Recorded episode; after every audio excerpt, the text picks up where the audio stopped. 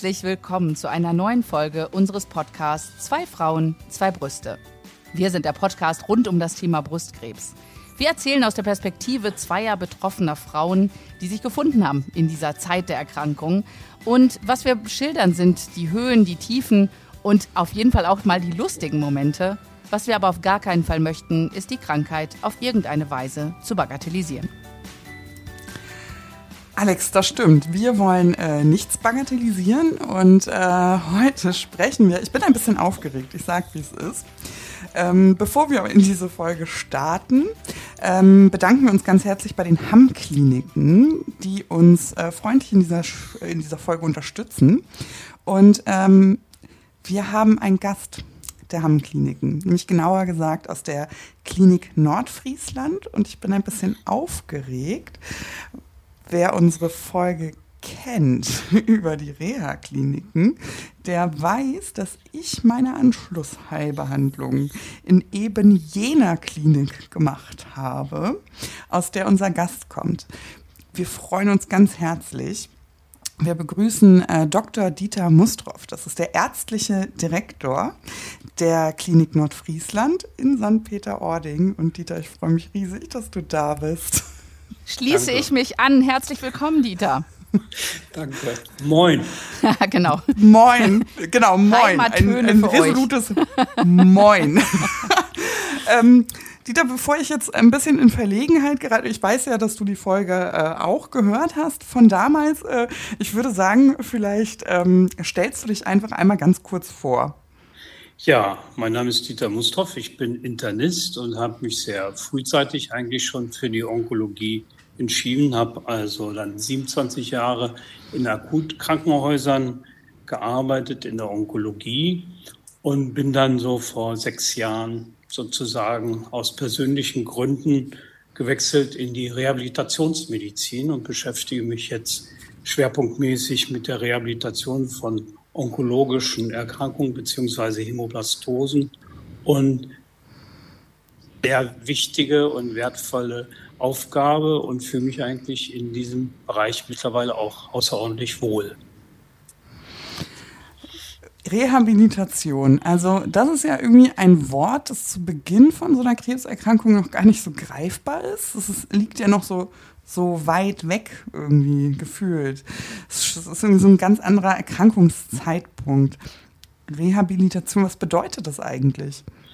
Ja, das leitet sich ab aus dem Lateinischen, also das soll letztlich Wiederherstellung bedeuten. Und wir sehen ja gerade in der Onkologie, dass mittlerweile die Therapieverfahren sehr aufwendig sind. Also mhm. Patientinnen, die Brustkrebs hatten, die sind ja da auch ein sehr gutes Beispiel für. In der Regel werden Patientinnen, die Brustkrebs haben, ja operiert.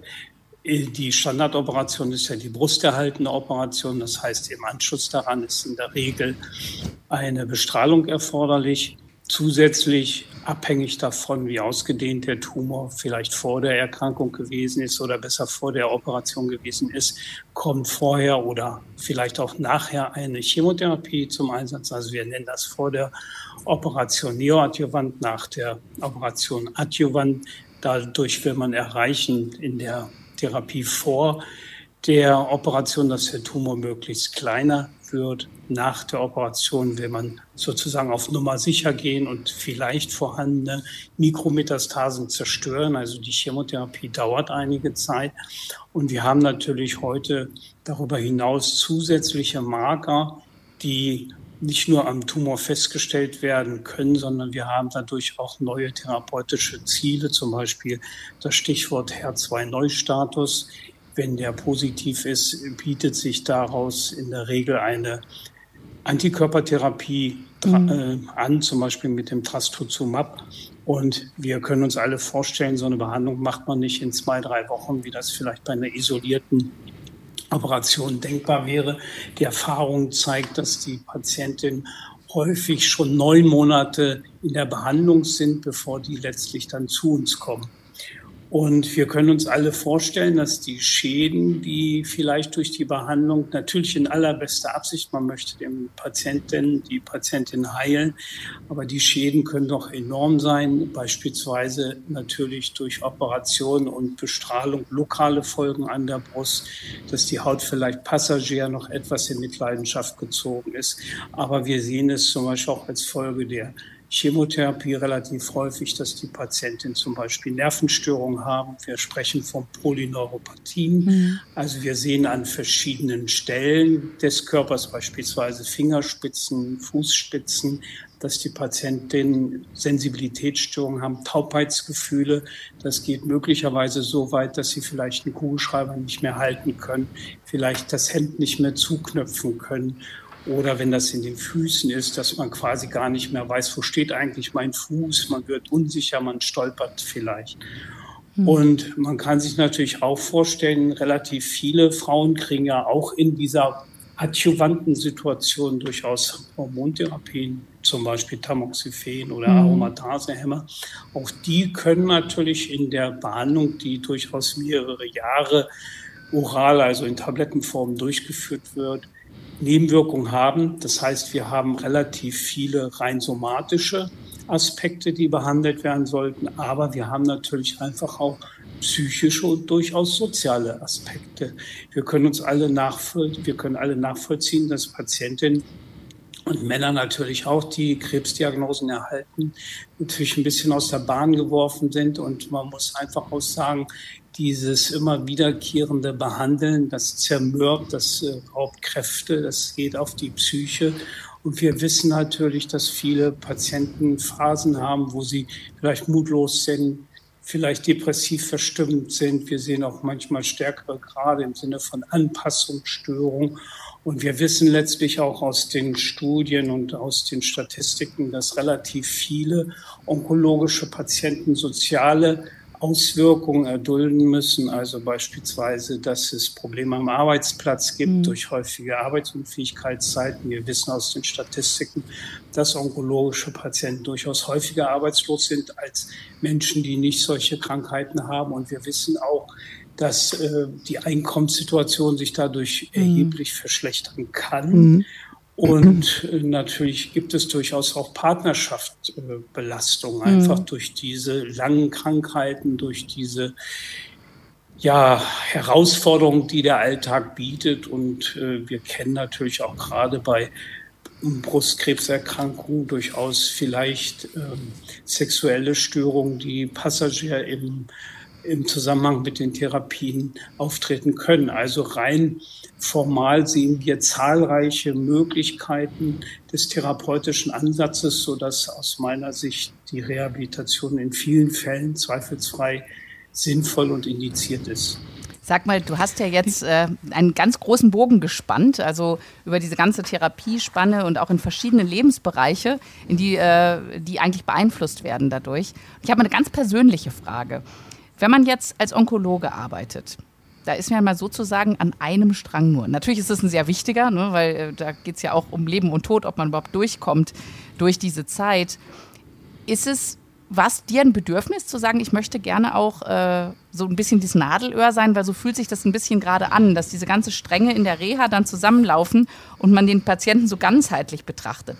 War das so ein Aspekt, wo du gesagt hast, das reizt mich eigentlich, dass ich eben nicht nur diesen onkologischen Pfad gehe, sondern dass ich diese Patienten im, in dieser vollen Bandbreite der Probleme, die sie dann mitbringen, da auch äh, sehe und wir auch was machen können für die? Also das war sozusagen vor meiner Entscheidung, meine Laufbahn so ein bisschen in eine andere Richtung zu bewegen. Das war vorher nicht der Fall. Es ist aber jetzt sozusagen in Kenntnis meines tatsächlichen und konkreten Arbeitsgebietes ist das in der Tat so. Also ich sehe viel mehr die Zusammenhänge und ich muss auch tatsächlich sagen, ich habe als Akutonkologe im Akutkrankenhaus diese vielschichtigen Probleme in der, in der Regel gar nicht so wahrgenommen. Das muss ich wirklich sagen, als Onkologe, also als internistischer Onkologe. Mhm. Da sieht man die akuten Nebenwirkungen von Übelkeit, Blutbildveränderung, Fieber. Das ist so vorrangig die Therapieplanung, die Verlaufskontrollen, die Nachsorgen. Das ist das Schwerpunktthema. Aber ich muss sagen, ich habe mir relativ wenig Gedanken gemacht über Auswirkungen auf den Arbeitsplatz oder Auswirkungen vielleicht auf die Partnerschaft. Natürlich spielt das immer eine gewisse Rolle, aber ich sehe jetzt erst, wie komplex es ist und äh, wie vielfältig eigentlich die Nebenwirkungen sein kann, können. Und ich muss natürlich auch eingestehen mittlerweile, ich habe als internistischer Onkologe die Patientinnen oder Patienten immer aus einem bestimmten Spektrum gesehen. Brustkrebspatientin, die hat der internistische Onkologe chemotherapiert und viele andere Aspekte der onkologischen Therapie, zum Beispiel der Strahlentherapie oder der Operation, die habe ich in dieser ja, Bedeutung gar nicht so richtig wahrgenommen. Das muss ich sagen. Ich habe halt ein Tortenstückchen, sage ich mal, mhm. immer zur mhm. Verfügung gehabt und sehe erst, wie komplex die Torte sein kann. Ne? Ja, die Tür schließt sich dann, wenn der Patient raus ist und der nächste wahrscheinlich kommt und man weiß halt nicht, ne, hat der zu Hause noch äh, Probleme, das ist vielleicht noch Familie, ein Partner, ja. was sind die anderen Therapien, die man macht und so. Sehr, sehr spannend. Also schön, schön auch das zu sehen, so aus deinem Mund auch zu hören, dass man sagt, okay, ich hatte diese Perspektive vielleicht eigentlich gar nicht, aber dadurch, dass ich das jetzt, was ich jetzt mache, das sehe, hat mir halt nochmal eine ganz neue Perspektive eröffnet auf die, ja. auf die Komplexität und auch dieses. Äh, ja. Äh, ja, Wir müssen ja sagen, die Onkologie, ich kann das ja jetzt in insgesamt über 30-jähriger Tätigkeit in der Onkologie, kann ich das, glaube ich, relativ gut beurteilen. Die Onkologie hat unglaubliche Fortschritte gemacht. Wir sehen also Heilungsraten, die haben wir früher überhaupt nicht äh, beobachten können. Und wir sehen auch, dass viele Patienten, auch wenn man die Krankheit vielleicht nicht heilen kann, ganz, ganz lange in exzellenter Lebensqualität äh, leben können. Aber das, was wir auch sehen, ist, dass die Therapien viel komplexer sind. Also nicht nur eine Behandlung und fertig, sondern tatsächlich verschiedene Kombinationen. Und wir sehen, dass die Therapien, ich sag mal, chronifiziert werden, also viel länger dauern häufig. Und was ganz wichtig ist, sie sind viel individualisierter geworden. Das heißt, wir sehen die Patienten häufig über lange Zeit und ich bin wirklich der Auffassung, dass die Rehabilitation ein ganz äh, eine größere Bedeutung hat als vielleicht vor 20 Jahren, weil die Therapien so komplex sind. Ne? Ach, da sprichst du was an. Wir hatten in unserem vorangegangenen Podcast, du wirst ja äh, rein, also du hast ja reingehört, das wissen wir. Ähm, wir haben so ein bisschen spitz züngig auch behauptet, dass wir auch ein bisschen Angst hatten, Eulen zu klöppeln. Ja, das ist mir ähm, nicht entgangen. Ja. Das ist so dieses geflügelte Wort schon immer zwischen Paula und mir gewesen, wenn es um zum Thema Reha kam.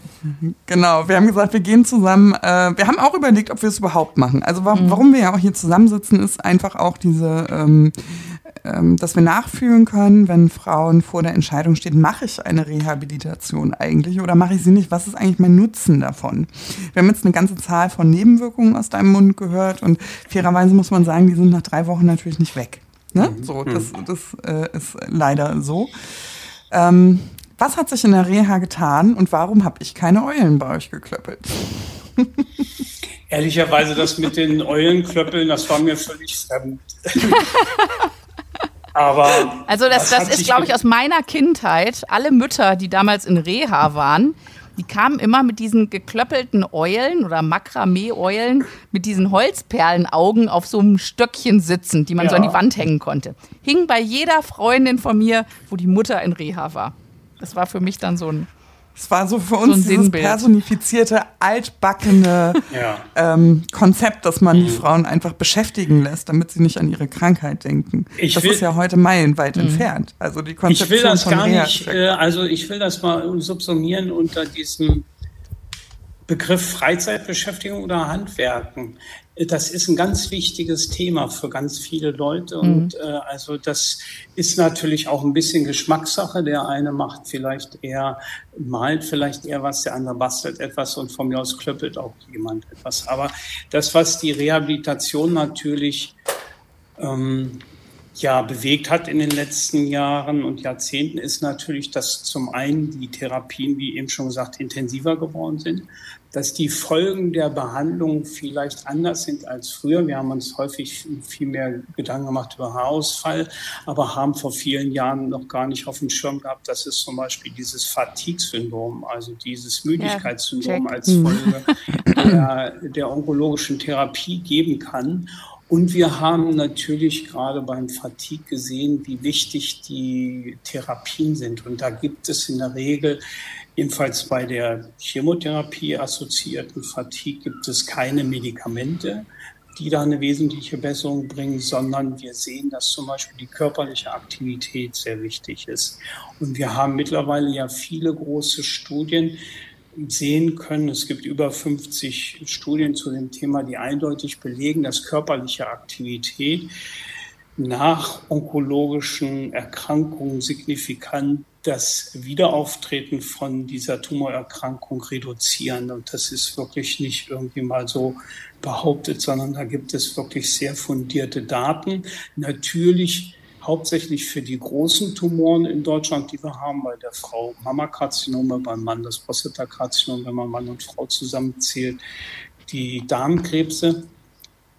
Für seltenere Tumoren gibt es natürlich keine richtig großen Zahlen, aber wir gehen wegen der Analogieschlüsse davon aus, dass das eigentlich für ganz viele Menschen vom Vorteil ist. Und wir sehen heute halt auch viel mehr so diese Polyneuropathien, mhm die man heute wirklich gut behandeln kann. Das ist aber auch etwas, dass man die Sensomotorik letztlich fördert. Man muss die Nerven sozusagen stimulieren, dass die Nerven wissen, ihr werdet gebraucht und dass die möglichst schnell anfangen, sich zu regenerieren. Ich habe gestrickt. Und ja, und da gehört das sicherlich auch mit zu. Ja. Und äh, wir haben viele andere Aspekte und man muss natürlich sagen, man sieht, ähm, als ich jung gewesen ist, hat man in der Bevölkerung selten über Krebs gesprochen. Mhm. Krebs war sozusagen ein Tabuthema, sicherlich nicht für alle, aber für ganz viele Familien. Und ich kenne noch die Zeiten, ich habe 80er Jahre studiert,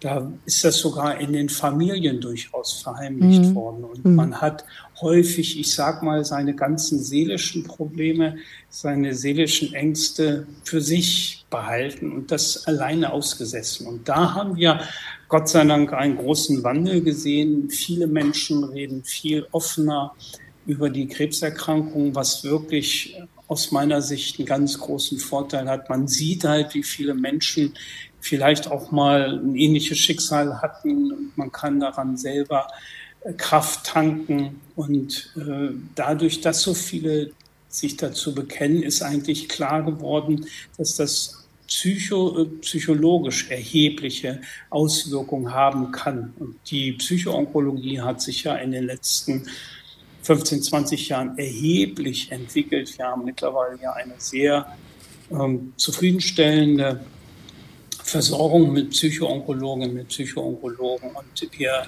legen da natürlich grundsätzlich auch einen großen äh, Schwerpunkt heutzutage in den Reha-Kliniken. Also ich meine natürlich jetzt schwerpunktmäßig onkologische. Mhm. Ich habe ja versucht, ein bisschen zum Thema Rehabilitation nach Krebs zu recherchieren. Und da gibt es natürlich formale Merkmale wie Zertifizierungsmerkmale, die ähm, ihr auch in den Kliniken durchlauft. Mhm. Ähm, mir sind die drei Säulen begegnet, nach denen ihr behandelt. Also zwei davon haben wir schon angerissen, äh, nämlich einmal das körperliche Training. Ähm, wo ich weiter in der Recherche äh, gelesen habe, dass körperliche Betätigung ähm, und ohne jetzt so ein Für und Wider abzuwägen, ähm, höhere, also äh, höhere, wie, wie nennt man das, ähm, höheren Nutzen hat als jegliche Medikamente, die getestet worden sind. Also dass die Prävention im Sport einfach wirklich nicht zu unterschätzen ist. Ähm, dann die psychoonkologische Betreuung, also auch das haben wir ja eben kurz angesprochen. Und als dritte Säule ähm, habe ich gelesen Schulung und Beratung. Was äh, kann man sich darunter vorstellen? Also wir sind nicht der Auffassung, dass in Deutschland in den Akutkliniken und in den vielen onkologischen gynäkologischen und Facharztpraxen schlecht informiert wird. Wir sind bei den onkologischen Patienten eher der Auffassung, dass viele onkologische Patienten, wenn die Erstdiagnose da sind, da ist, ist es außerordentlich ja, schwierig, die ganze Komplexität einer Erkrankung zu erfassen. Da geht es ja wirklich darum, auch ich sag mal unter relativem Zeitdruck, den ja gar keiner in böser Absicht macht, aber OP-Termine müssen festgelegt mhm. werden, Strahlentherapie-Termine und so weiter und so weiter.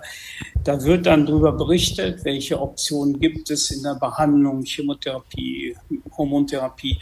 Und mal ehrlich, das ist ganz schön starker Tobak. Da muss mhm. man erstmal eine Zeit verdauen, dann hat man am nächsten Tag wieder andere Fragen. Das ist auch vollkommen normal. Und auf der anderen Seite muss die Patientin, der Patient jetzt aber durch die Akutphase durch. Also die OP muss ja irgendwie gemacht werden. Und wir haben die Erfahrung gemacht, wenn jetzt so die Behandlung mehr oder weniger zum Ende kommt, dass viele Fragen auftauchen. Also mhm. viele Patientinnen und Patienten haben noch das Bedürfnis, sozusagen weitere Informationen zu dem Thema zu bekommen. Aber wir sehen auch, dass ganz viele Informationen haben möchten über gesunde Lebensweisen. Also was äh, kann ich eigentlich machen, wenn ich äh, gesund leben will? Was kann ich machen, um mich gesund zu ernähren? Und das sind natürlich alles ganz wichtige Bereiche, die man in einer onkologischen Rehabilitation sehr gut bearbeiten kann.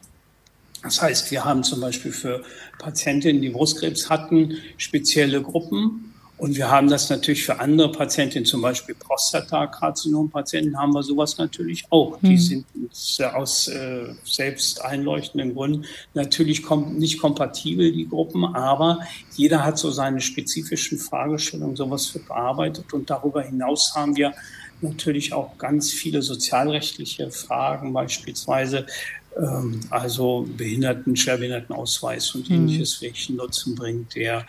Was kann ich, wenn ich noch berufstätig äh, bin, tun, damit ähm, ich meine Dinge relativ problemlos ins Arbeitsleben zurückkommen mhm. kann? Also man hat tatsächlich viele Schulungsthemen. Ähm, es ist ja so, wenn ich stationär bei euch bin, dann halte ich mich ja 24 Stunden, in der Regel drei bis vier Wochen in ähm, onkologischer Rehabilitation oder Anschlussbehandlung bei euch auf. Ähm, hinter diesem ganzen Terminmanagement, man bekommt dann wie, wie eine Art Wochenplan, ja, wöchentlich von euch. Da sind ja die breit gefächert, also diese Varianz hat mich so überrascht nach welchen Konzepten macht ihr das? Ist es so ein Trial and Error? Also so, ähm, wie, wie finden sich diese Programmpunkte zusammen? Also weil natürlich können wir das jetzt wissenschaftlich erklären, was förderlich ist, aber ich finde das so, da steckt so viel mehr dahinter, als hättet ihr die Bedürfnisse erkannt auf einer ganz anderen Ebene, die so übers Medizinische hinausgeht. Wer macht sowas? So eine, wie fruchtet so eine Idee? Wie landet das in meinem Plan bei euch? Also die Deutsche Rentenversicherung hat da natürlich einen ganz großen Stellenwert. Die haben sich natürlich über viele Jahrzehnte viele Gedanken gemacht, wie sollte eine optimale Rehabilitation gestaltet werden. Und die wissen natürlich, dass man diese verschiedensten Aspekte, also Entspannungsverfahren, körperliche Aktivität, Schulung, ähnliches, dass man das bedienen sollte. Und man muss es natürlich auch so sehen, wir können die Patienten nicht von morgens bis abends in Vorträgen volltakten. Wir können aber auch nicht von morgens bis abends mit denen, ich sag mal, auf den Sportplatz gehen und die überfordern körperlich. Das geht natürlich auch nicht. Nun haben die Patienten in der Regel durchaus verschiedene Probleme. Zum Beispiel wieder diese Polyneuropathie, was mhm. bearbeitet werden muss, vielleicht noch Bewegungsdefizite in der Schulter auf der Seite, auf der man operiert worden ist, vielleicht Lymphödem. Und man hat einfach so über viele Jahre die Erfahrung gemacht, welche Kombination ganz günstig ist. Und man muss sagen, speziell bei Brustkrebserkrankungen ist es so, dass die Deutsche Rentenversicherung ein ganz spezielles Programm hat dass sozusagen die vielen Aspekte, die bei Patientinnen, die Brustkrebs hatten, eine Rolle spielen könnten, sozusagen bedient werden sollten und das auch absolut zu Recht. Das ist dann natürlich ein bisschen unterschiedlich. Frauen, die überhaupt kein Lymphödem haben, warum soll man das behandeln? Das leuchtet mhm. ein. Aber so im Großen und Ganzen ist da ein Rahmen vorgegeben und äh, wir versuchen das dann immer so einzuplanen. Sag mal, ähm, wenn du sagst, ein Rahmen ist vorgegeben, da muss ich nochmal hinterher fragen, weil ich denke, das gibt ja auch viel Interpretationsspielraum. Ne? Also die Paula und ich haben unsere Rehas verglichen. Paulas war ganz anders als meine. Und der Rahmen ist ja eigentlich der gleiche. Also ist es so, ähm, dass ihr, also ich denke jetzt mal so vom Wirtschaftlichen her, je mehr ihr anbietet, je teurer wird ja die Reha auch. Ähm, ist, das, ist das auch abgedeckt, dass, dass wenn ihr sagt, ja, wir, wir machen das und das und das, ähm, dass ihr das auch dann, ähm, ja, also um wirtschaftlich zu sein, man muss mal beim, beim Namen nennen, ähm, dass ihr abwägen müsst, was, was machen wir, wie setzen wir unsere Prioritäten oder wenn wir das machen, können wir das nicht machen. Ähm, ich, denke nur, ich denke nur an den Plan von der Paula, der vollgestopft war und ich denke an meinen Plan, der nicht so vollgestopft war. Mhm.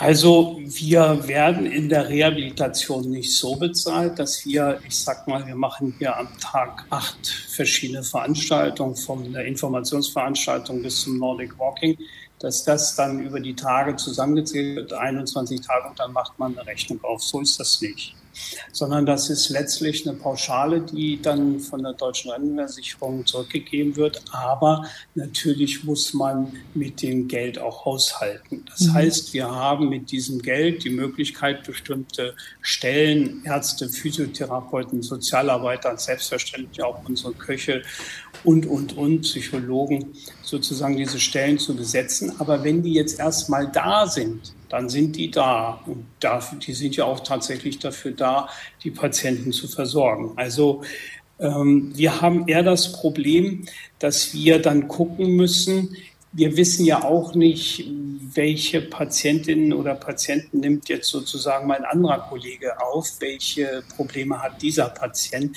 Wir müssen natürlich zum Ende des Tages oder der Woche schon sehen, dass das mit dem Personal irgendwie mhm.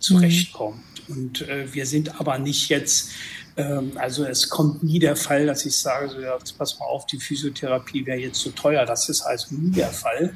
Aber ich brauche natürlich das Personal. Ich kann nicht beliebig 24 Stunden am Tag Physiotherapeuten sozusagen einspannen. Das geht nicht. Also und, die, die, ähm, Orchestrierung des, des ganzen ja, Teams genau. ist wahrscheinlich dann genau. das Haupt. Das ist genau der, der richtige Begriff dafür. Das ist so das Entscheidende. Und ja, der Rest ist so ein bisschen, man muss auch sagen, äh, bei uns ist das natürlich auch so. Man hat mal Zeiten, da ist das völlig unproblematisch. Da kann man quasi viele Einzelanwendungen machen. Es ist nachvollziehbar, dass eine Einzelanwendung natürlich ähm, viel mehr Personal bindet, als wenn ich eine Gruppenveranstaltung machen würde mit 50 äh, Rehabilitanten. Das leuchtet ein.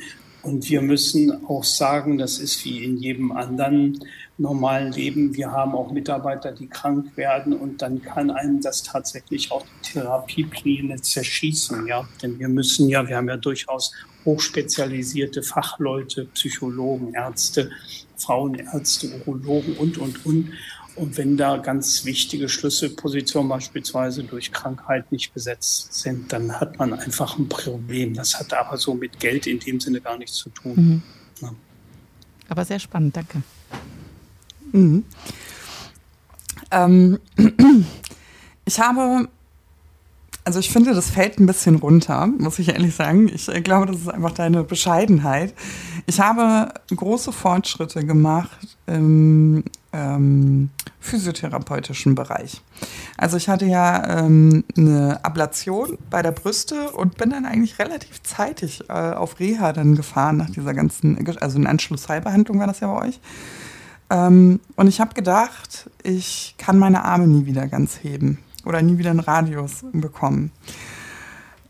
Und tatsächlich hat das geklappt. Also ich bin aus der Reha gefahren und ich konnte beide Hände nach oben packen. Und unter so einer emotionalen, man ist ja noch recht dünnhäutig und Erfolge, ich meine, die letzte Zeit gab es nicht so viele davon.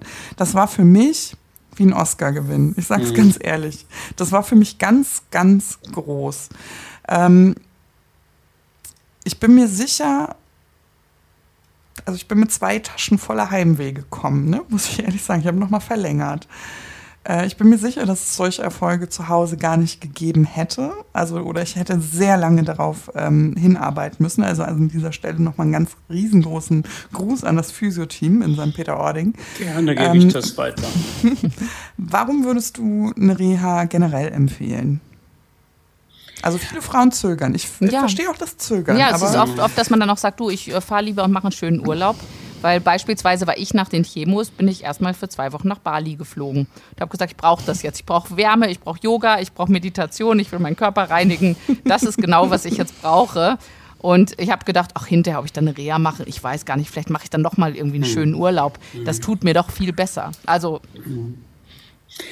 Ich möchte vorweg noch kurz äh, eine Vorlage verwandeln.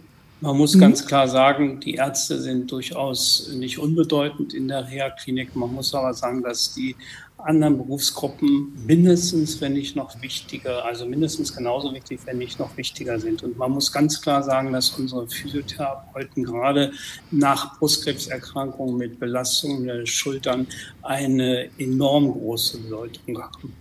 Das ist natürlich auch durchaus bei den anderen Berufsgruppen, also bei unseren Ergotherapeuten, bei unseren Krankenschwestern und natürlich auch bei unseren Ernährungsberatungen und, und, und. Ich vergesse jetzt vielleicht welche, aber das ist jetzt der Aufregung geschuldet. Die sind alle enorm wichtig. Das muss man ganz klar sagen. Ich bin nicht der Auffassung, dass jeder unbedingt eine Rehabilitation braucht nach einer onkologischen Therapie, aber ich will es ein bisschen verdeutlichen, welche Spannweite wir eigentlich haben. Ich will es am Beispiel von einer anderen onkologischen Erkrankung klar machen. Wir haben natürlich auch beispielsweise Patienten, die haben Bauchspeicheldrüsenkrebs gehabt und die sind dann hoffentlich erfolgreich operiert worden. Die Bauchspeicheldrüse ist draußen, aber diese Patienten sind, wenn die aus der Operation aufwachen, plötzlich insulinpflichtige Diabetiker. Mhm. Und die Bauchspeicheldrüse produziert ja nicht nur das Insulin, produziert auch Verdauungsenzyme. Und da ist dann häufig bei der Operation noch ein Stückchen von dem Magen rausgekommen. Und wir sehen, dass diese Patienten natürlich in der Ernährung und dem Stoffwechsel nach der Operation erhebliche Probleme haben die können keine normalen Portionen häufig mehr zu sich nehmen, nur noch kleine Portionen zu sich nehmen. Die müssen quasi das Essen erstmal lernen. Die müssen auf der anderen Seite aber auch jetzt die Enzyme von draußen zuführen, was man alles lernen kann. Aber es nimmt Zeit in Anspruch. Und die müssen das Insulin spritzen lernen. Und da bin ich eigentlich überzeugt, das sind Patienten, die sollten aus meiner Sicht immer in die onkologische Rehabilitation gehen. Natürlich wird es auch welche geben, die das sehr gut ambulant an ihrer Klinik machen können. Aber ich glaube, die sind in der Regel gut aufgehoben in der Rehabilitation. Und die Stärke einer onkologischen Rehabilitationsklinik ist einfach, dass ganz viele Berufsgruppen auf einem Haufen sind. Und man kann durch die gemeinsame Koordinierung der Terminpläne, kann man tatsächlich dafür sorgen, dass in einem relativ äh, kurzen Zeitraum der Betroffene möglichst die Berufsgruppen kennenlernt und äh, trifft, die für ihn von Bedeutung sind. Also beispielsweise Ernährungsberatung, beispielsweise Physiotherapeut, beispielsweise Pflege, die vielleicht beim Insulinspritzen helfen kann. Man ist also nicht gezwungen, das alles im ambulanten Bereich in Anspruch zu nehmen, was auch denkbar ist und möglich ist, aber häufig mit viel mehr administrativem Aufwand. Dann gibt es so eine ganz große Zwischenmenge, ja, die vermutlich häufig von der Rehabilitation profitiert. Aber wir haben natürlich auch Patienten, ich sag mal, kleinen Hauttumor bei einem Melanom. Das wird am Unterarm möglicherweise wegoperiert, kleine Narbe, kein Lymphknoten befallen. Alles ist toll. Der Patient ist quasi nach der Operation fast schon kein Patient mehr. Und bei solchen Patienten muss man dann häufig überhaupt nicht äh, eine Rehabilitation beantragen. Natürlich gibt es solche Erkrankungen auch ausgedehnter mit aufwendigeren Operationen, mit Begleittherapien und ähnlichem. Und es gibt ein ganz großes Spektrum dazwischen. Und was wir halt häufig sehen, ist, dass die psychischen Belastungen tatsächlich sehr enorm sein können, gerade so in den Folgemonaten nach den erfolgreichen Primärtherapien. Ja, ich sag, manchmal muss es ja nicht der große große Tumor gewesen sein, aber diese Angst mit dem, mhm. mit dem äh, Ende konfrontiert zu sein, also das dass mhm. man eben plötzlich jetzt, ich könnte jetzt auch sterben daran, ähm, das muss man ja auch erstmal verdauen. Ne? Das ist gut, dass du das ansprichst, auch wenn es halt nicht mhm. ein, der Physiotherapeut jetzt da an die kleine Narbe ran muss oder so. Mhm. Mhm. Also, um nochmal so ein bisschen mit Vorurteilen zu schmeißen. Ne? ähm, wir sind ja gut vernetzt mit vielen äh, Patientinnen, also auch äh, nicht nur Brustkrebs, sondern allgemein. Und ähm, da ist häufig so ein bisschen der Tenor, ach, eine Reha, dann sitze ich da den ganzen Tag mit Krebspatienten und höre mir deren Geschichte auch noch an. Mhm. Nee, danke. Das stimmt. Wie ist es? Und jetzt mal, ich habe ja meine ähm, äh, Seite schon geschildert. Wie nimmst du die Atmosphäre in St. Peter-Ording wahr? Ist das so? Also wir oder ich höre das natürlich auch häufiger, dass Patienten durchaus sagen, ach Doktor, ich hatte ja so einen Bammel vor der Rehabilitation. Ich habe gedacht, da jammern alle den ganzen Tag rum und schildern ihre schrecklichen Erkrankungen. Und das ist ja Gott sei Dank überhaupt nicht so der Fall gewesen. Und das ist in der Tat so. Wir versuchen eine, ich sag mal, fröhliche, patientenorientierte Atmosphäre hier zu verbreiten und das gelingt uns auch überwiegend. Das ist tatsächlich so. Und wir haben, ähm, wenn ich die Begrüßungsrede mache, ich sage auch immer, man darf in der onkologischen Klinik gute Laune haben und man soll die sogar haben. Das fällt nämlich vielen tatsächlich nach monatelangen ja, ernst sein, schwierig, wieder mal ausgelassen zu sein, mal wirklich so diese Belastung des Alltags zu vergessen und tatsächlich einfach mal jetzt den Moment zu genießen. Und wir sehen ja tatsächlich, dass viele Patienten im tiefsten Innern darauf auch warten, dass man mal wieder so richtig schöne Stunden erleben kann. Und äh, es gelingt vielen auch untereinander. Also da braucht man nicht immer einen Physiotherapeuten, Arzt oder so, aber die die Patienten untereinander, das ist einfach selber auch ein ganz wichtiger Faktor. Das ist auch wissenschaftlich belegt, dass Menschen, die die gleichen Erkrankungen haben, zum Beispiel Selbsthilfegruppen, dass die sich gegenseitig eine große Stütze geben kann. Man kann mhm. voneinander lernen und man profitiert davon, von jemandem zu hören, der vielleicht schon in der Entwicklung ein bisschen weiter ist und schon mal, ich sag mal, ein paar Fehler gemacht hat, aber dann für sich den richtigen Weg gefunden hat und diesen Weg kann der dann auch schildern und weitergeben. Also ich glaube, die Patienten schaffen es in der Regel, sich gegenseitig Halt zu geben und tatsächlich äh, zu beflügeln. Natürlich gibt es manchmal auch Ausnahmen, aber in der Regel ist es in der Tat so, dass die Patienten gut drauf sind. Also ich muss noch mal so eine Anekdote ähm, einwerfen. Ihr habt ja gegenüber noch äh, eine andere Klinik, die nicht zu euch gehört. Das ist, glaube ich, eine der Berufsgenossenschaft, äh, eine Klinik der Berufsgenossenschaft. Genau.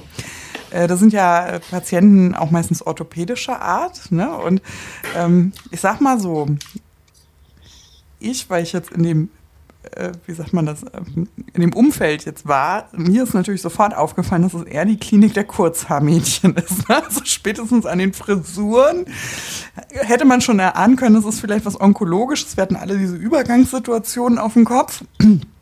Die wussten das aber nicht. Also es hat uns wirklich jeder gefragt, sag mal, warum seid denn ihr hier? Was ist denn das für eine Klinik? Und dann haben wir gesagt, das ist eine, ähm, das ist eine Reha-Klinik nach Krebs. Und die konnten immer noch nicht glauben, dass wir äh, Krebs hatten. Und das war auch so schön, nach so langer Zeit mal von Fremden wahrgenommen zu werden. Also erstmal überhaupt aus so einer Isol Isolation rauszukommen, dann auf fremde Menschen zu treffen und dann sehen die einem das nicht mal an. Also das war für uns tatsächlich auch immer so, also in dem Moment ein schöneres Kompliment hätte es eigentlich nicht geben können. Also so viel zum Thema, es wird nur mit runtergezogenen Mundwinkeln über Krebs gesprochen. Nee, also schon die Schnittmenge, warum man da ist, aber so eine Rolle im Alltag spielte das eigentlich nicht, auch nach außen hin nicht. Und ja, es war hm, schön. Mhm. Prima. Genau. Ähm, ich finde äh, immer schön, wenn man sich ähm, wenn man netzwerkt und sich die Hände reicht. Äh, mir ist aufgefallen, dass bei euch in der Klinik auch viele externe Angebote da sind. Also die DKMS war vertreten äh, mit äh, Schminkekursen, da konnte man sich anmelden. Mhm. Es gibt eine Prothetikberaterin, also eine Krankenschwester, auch viele ja. Grüße an dieser ja, Stelle, gerne. die sich mit äh, Brustprothetik ja. ähm, beschäftigt, die auch ähm, mit, einem örtlichen Sanitätshaus in Kontakt steht, sodass man äh, da auch die Beratung und Anpassung vor Ort in ruhiger Atmosphäre in Anspruch nehmen kann. Wie wichtig ist das Netzwerken in eigentlich so einem, ich sag mal, Käseglockensystem wie der Reha, aber man fühlt sich ja so. Aber ist das so oder ist es nur der Eindruck? Also den Begriff Netzwerk kann man natürlich jetzt aus den vielen verschiedensten Blickwinkeln sehen, aber es ist in der Tat so, wir brauchen natürlich die Zusammenarbeit mit anderen Einrichtungen. Und das ist ein ganz wichtiger Faktor. Das ist tatsächlich relativ häufig so, dass äh, unsere Schwestern, hast da sicherlich jetzt die Schwester Angelika gemeint, die tatsächlich extrem gute Erfahrung hat und äh, tatsächlich die richtige Auswahl an Wiederwaren, sage ich jetzt mal, treffen kann. Das wird natürlich unterstützt von dem äh, Sanitärfachhandel und das ist extrem wichtig. Wir haben natürlich auch andere ähm, ja, Unterstützer von draußen. Das geht gar nicht so.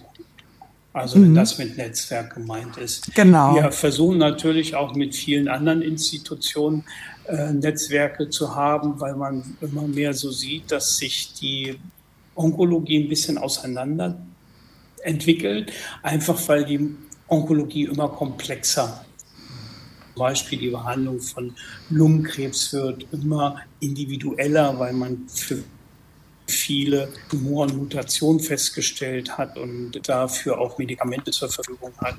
Und wir sehen auch, dass die Rehabilitations, ja, ich sag mal, das Klientel der Rehabilitanten unterschiedlich ist, dass wir beispielsweise durchaus sehen, dass ganz junge Menschen, die onkologisch erkrankt waren, gerne zusammen sein möchten. Da gibt es äh, bestimmte Einrichtungen, die sich darauf spezialisieren. Und wir sehen natürlich auch, ähm, dass beispielsweise durch bei sehr aufwendigen, belastenden Therapien, zum Beispiel jetzt Transplantation, Knochenmarkstransplantation, Allogen, Autolog, also ähm, man selber ist der Spender, beziehungsweise man bekommt von einem Fremdspender ähm, diese Stammzellen zurück. Da ist es einfach so, dass das besondere Ansprüche stellt an die Therapeuten, an die Rehabilitanten, aber da müssen die Netzwerke auch stimmen. Man muss natürlich bei solchen Fällen immer exzellente Verbindungen haben, einfach weil da auch mal was passieren kann in der mhm. Rehabilitation. Dann ist das Blutbild vielleicht doch mal anders, als man sich das wünscht. Da tritt vielleicht doch mal Temperaturen auf. Und da müssen wir einfach extrem gut vernetzt sein, damit wir so diese Angebote in der Nähe, die es medizinisch gibt, optimal nutzen. Und wir legen natürlich auch großen Wert darauf, dass wir mit den Einweisern sehr gut vernetzt sind. Denn die Therapien sind anspruchsvoll und sie sind auch ähm, nicht mehr so allgemein vertreten, sondern das machen häufig wirklich absolute Spezialisten. Und mhm. zu diesen Spezialisten müssen wir auch den Zugang wieder haben. Die schicken uns häufig sehr gerne die Patienten, aber wenn es ein Problem gibt, dann müssen wir auch natürlich auf die wieder jederzeit zurückgreifen können. Und das gelingt in der Regel. Also da haben wir, wenn man das so als Netzwerk äh, mhm. verstehen möchte, sehr gute Netzwerke. Das kann man nicht so als, ich sag mal, kleine Reha-Klinik alleine wuppen, wenn ein Transplantierter Probleme bekommt. Da muss man wirklich auf die Kompetenz auch von universitären Zentren zurückgreifen. Das gelingt aber exzellent bei uns, das muss man sagen. Es ist total ja. gut, dass du das sagst. Also, weil man sich ja als Patient dann auch wieder sicher fühlt. Ne? Da kümmert sich jemand, der stellt nochmal eine Rückfrage, der hält nochmal Kontakt zu meinem äh, einweisenden Arzt. Ähm, das war mir gar nicht so klar, was im Hintergrund da noch so ähm, läuft. Ja, da wird bei mir äh, stellt sich jetzt die Frage, ähm, seid ihr denn auch mit den anderen Reha-Kliniken gut vernetzt? Also tauscht man sich da ein bisschen aus? Weil du hast ja eben erwähnt, es gibt eine, verschiedene Kliniken, die verschiedene Schwerpunkte vielleicht auch haben. Und da wären, ich habe eigentlich zwei Fragen. Zum einen, Macht ihr das irgendwie untereinander aus? Sagt ihr, okay, wir sind eher der, dass man sich auch gegenseitig referiert, die Patienten. Und was ist für mich als Patient eigentlich der beste Weg, genau die Reha zu finden, die am besten zu mir passt, wenn ich das Recht habe, mir etwas auszusuchen. Also zum Beispiel in der AHB hat man ja eher das Recht da, Mitspracherecht. Mhm. Also das kann man so ein bisschen unterschiedlich beantworten. Zum einen muss man sagen, wir sind ja als Kliniksgruppe, wir haben ausschließlich onkologische Reha-Kliniken und wir haben, da muss man auch sagen, Covid hat ja aber wir sind durch die Pandemie innerhalb unserer Kliniksgruppe noch enger zusammengewachsen und wir haben ganz regelmäßige Videokonferenzen zum Teil im täglichen Abstand gehabt. Das ist jetzt Gott sei Dank ein bisschen ähm, ja, lockerer geworden. Aber wir haben es dabei auch geschafft, sozusagen einen ganz regelmäßigen Austausch zwischen den onkologischen Kliniken unserer Gruppe auszutauschen, äh, zu herzustellen. Wir tauschen uns sehr regelmäßig über die verschiedensten äh, Themen aus. Wir haben in unserer Klinikgruppe viele Spezialisten, die man im Zweifel auch ansprechen kann. Und es ist natürlich so, dass man sich in der Rehabilitation, also in der onkologischen Rehabilitationsszene sehr gut kennt. Also wir haben zum Beispiel Arbeitskreis in der Deutschen Gesellschaft für Hämato-Onkologie, der sich regelmäßig über Videokonferenzen trifft und da kann man tatsächlich dann auch seine Fragen stellen, beziehungsweise wir diskutieren gemeinsam, was wir denken.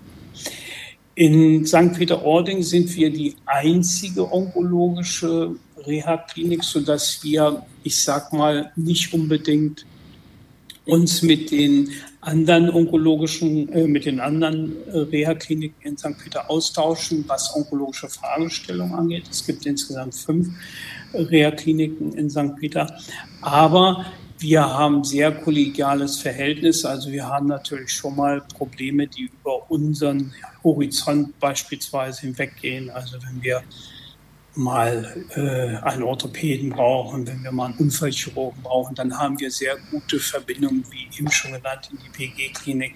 Das ist wirklich sehr, sehr viel wert, dass wir da äh, mal röntgen lassen können, dass die Ärzte sich die Sachen mit angucken. Und das gibt es in vielen, vielen Bereichen auch mit den anderen Kollegen. Da tauschen wir uns also wirklich sehr regelmäßig aus.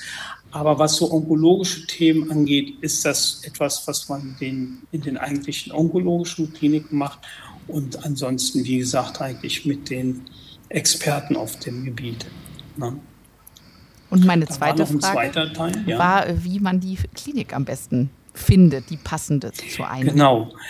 Also es gibt ja viele Zugangsmöglichkeiten. Man muss sagen, eine onkologische Klinik äh, ist nicht immer genauso wie die andere onkologische mhm. Klinik, sondern wir haben natürlich in unseren Prospekten haben die onkologischen Kliniken sozusagen dokumentiert und veröffentlicht, welche Tumorentitäten, die behandeln. Mhm. Wir haben beispielsweise sehr differenzierte Kliniken, die schwerpunktmäßig zum Beispiel Kopf-Hals-Tumoren mhm. behandeln. Das machen andere möglicherweise nicht. Das liegt einfach daran, dass wir für unsere onkologischen Patienten auch die richtigen Fachleute brauchen. Also ich kann ja als internistischer Onkologe nicht eigenverantwortlich Mammakarzinom-Patientinnen behandeln. Ich brauche immer Frauenärzte, Frauenärztinnen vor Ort. Das sagt sagt auch der Kostenträger, dass das Bedingung ist.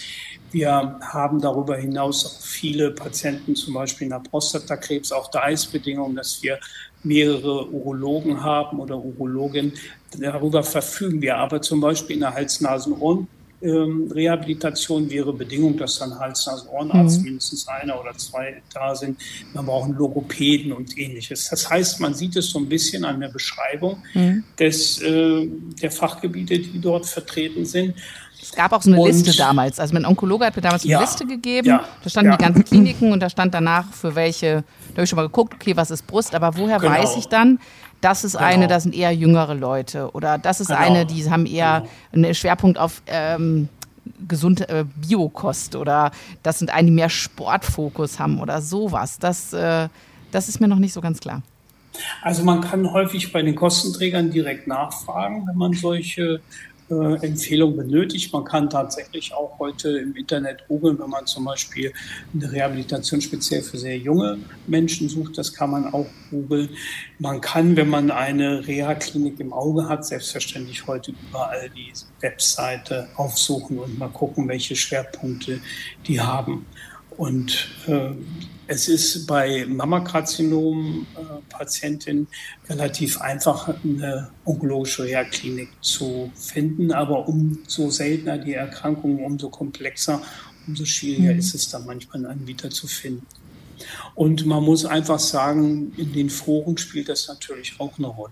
Ja, auf den sozialen Medien. Also das ist natürlich, da fragt ihr, ja. ja. wo warst du, der, der Reha? Und erzähl mal. Natürlich wird tauscht, jeder tauscht sich natürlich untereinander auch aus. Das ist ja auch ganz gut. Genau, und ein Bewertungssystem schon fast zum Ende. Mhm. Also ich bereite euch schon mal darauf vor, die Zeit ja, wir sind schon einfach. durch. Ne? Es, ist, es, geht immer so schnell. Aber zum Ende ist natürlich die Foren im Internet, natürlich. Aber wir möchten auch nicht hinterm Berg halten, dass äh, Focus seit 2016 auch Reha-Kliniken äh, unter die Lupe nimmt und die Hamm-Kliniken, eigentlich alle Kliniken, ähm, wurden zu Top-Reha-Kliniken ausgezeichnet. Genau. Kann man das so sagen?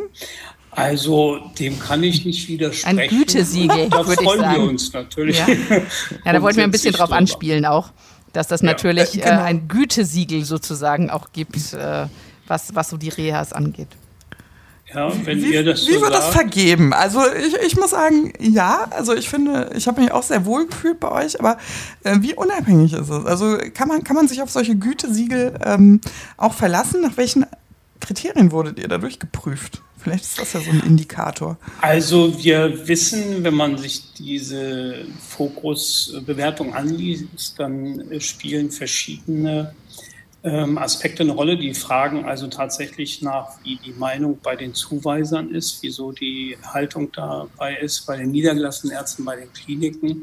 Und die haben so einen, ich sag mal, mathematischen Schlüssel und nehmen dann die Bewertung sozusagen zusammen und wichten das nach den einzelnen Zuweisern.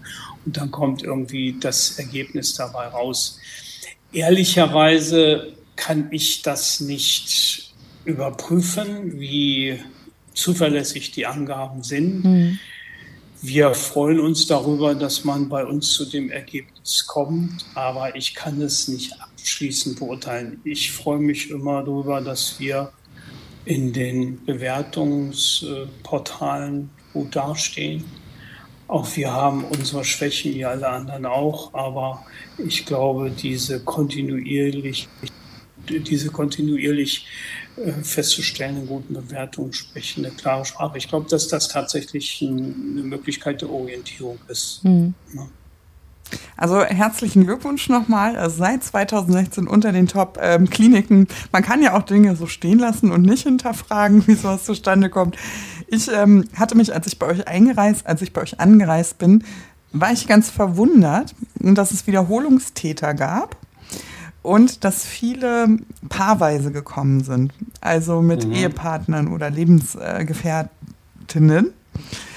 Und ich habe erst mal gedacht, so, warum machen die das wohl?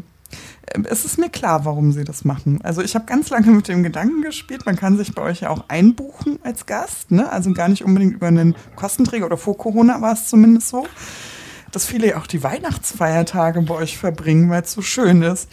Alex, vielleicht sollten wir da wirklich mal Wochenende Das ist aber mal, also, das, also wer freiwillig die Weihnachtsfeiertage in einer Reha-Klinik verbringt. Ja, wirklich. Das, also, das können wir Der so ist stehen lassen. bewusst, ne? Ja, genau. Ist, also, da muss, also, aber das ist ja eben auch, äh, dass man so ein bisschen vorfühlt. Ne? Also ich hab, war auch erstmal irritiert, aber es ist eben, weil es keine von der Kompetenz ist es mehr als eine Klinik. Das würde ich sofort mhm. unterschreiben. Aber atmosphärisch ist es das nicht. Also wer so auf dem Weg so ein Gespür für diese Rehabilitation haben will, ist natürlich im Optimalfall fühlt sich auch für die Seele einfach erholt. Also das hat keinen Klinikcharakter, wie man es aus den Chemotherapien kennt, wo mhm. man zur Chemotherapie hingeht, zur Blutentnahme. Das kann man ja auch irgendwann nicht mehr sehen.